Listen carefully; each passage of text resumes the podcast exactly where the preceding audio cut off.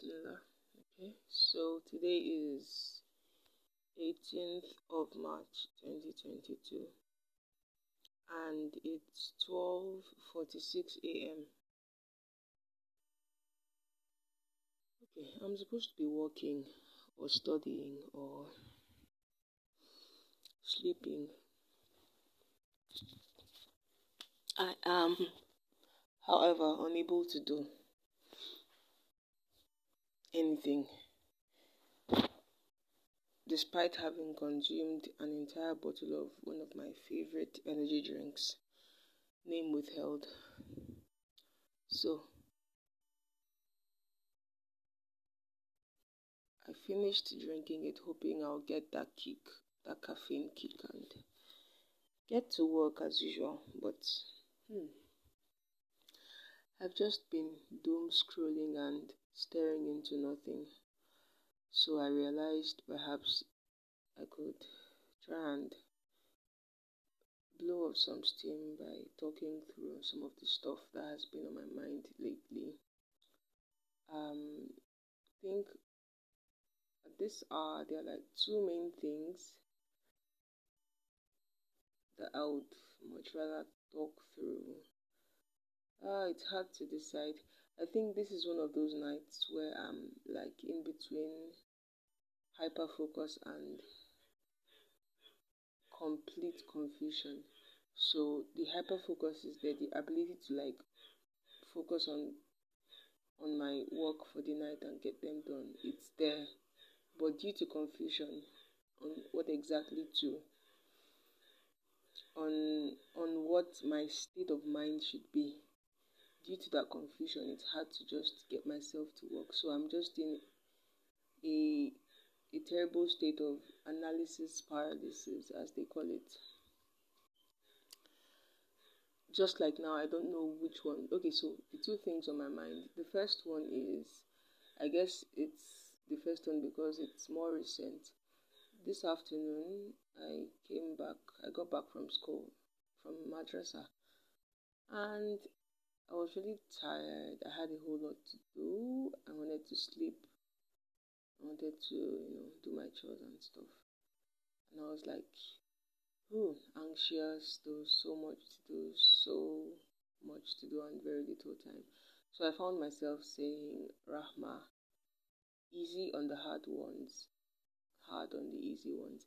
I have no idea where I have come across that statement before, or perhaps it's just something that that my subconscious made up. I don't even know how to explain that entire thing, but I found myself saying easy on the hard, hard on the easy, easy on meaning you know to go easy on the hard things and to go as hard as possible on the easy things.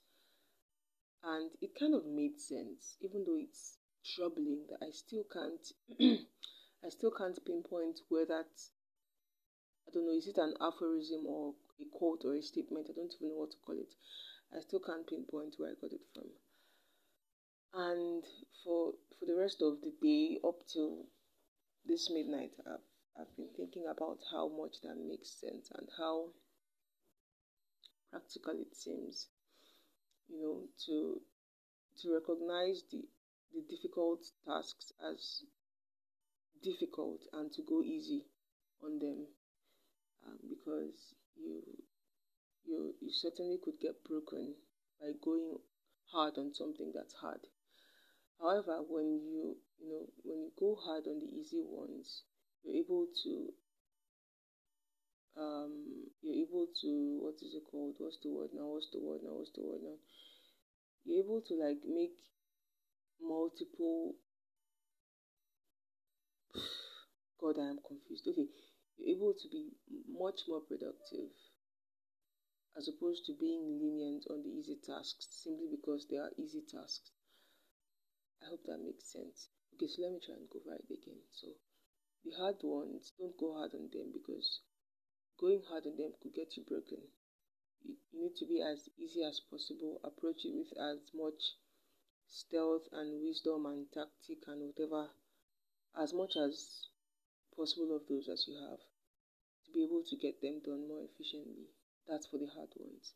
But for the easy ones, there's this high tendency of wanting to be lenient because of course, they are easy things, and that's where that's a, that's a trap you don't want to fall into. So you want to go as hard as possible on those ones because already they are easy. But for you to be able to milk them thoroughly, you want to go as hard as possible on them because, I mean, you have nothing to fear. And perhaps it even challenges you to unpeel new layers of difficulty on what you once thought was easy. Okay, I guess that's the first part.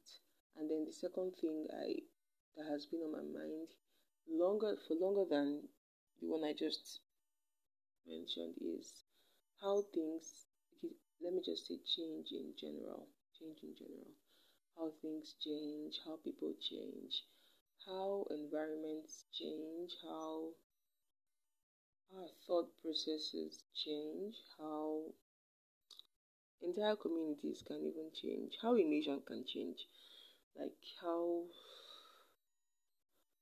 god how friends could become enemies and how enemies could become friends I mean, it's something that we see around us every day. But it takes a certain level of concern or interest to see how profound it is.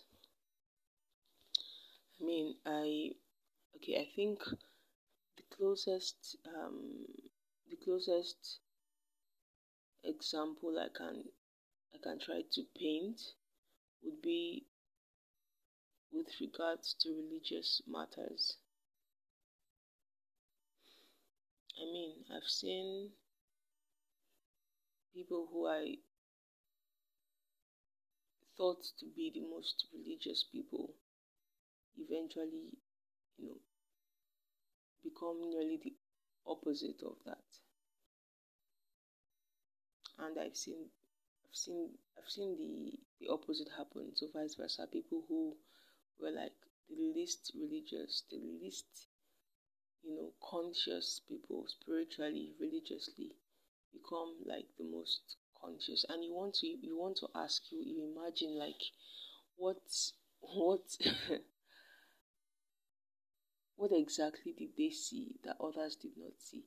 From both aspects, from both the one who went from religious to, you know, not so content anymore, and also the one that went from so so unconscious to super conscious. You want to ask questions, you want to let your imagination run wild. Like, what did they experience? What unique experiences did they have to trigger some kind of reaction in their in their subconscious that has gotten them to where they are? I mean, um, I read I read the story of uh, what's his name now? Subhanallah. Um, I can't remember his name now. He was one of the um, one of the. Okay, let me just let that one go. I can't I can't even remember anything about that. That's a problem. Yeah, so just moving on. I mean, what do people go through? Like, I mean, of course, I could I could try to bring insight from my own personal experience, but it's not enough. It's not enough. I mean, I wish I could like get into the minds of about 100 people, 50 people who, you know, who have gone from the highest of highs as regards anything at all to the lowest of lows, and 50 people who have experienced the opposite and just sit them down and pick their brains and just ask them questions, just get into their mind. Not for fun, actually, not for fun, just to expose me to an entirely different view of how people think, how people digest information. Because I imagine that information has a very crucial role to play in change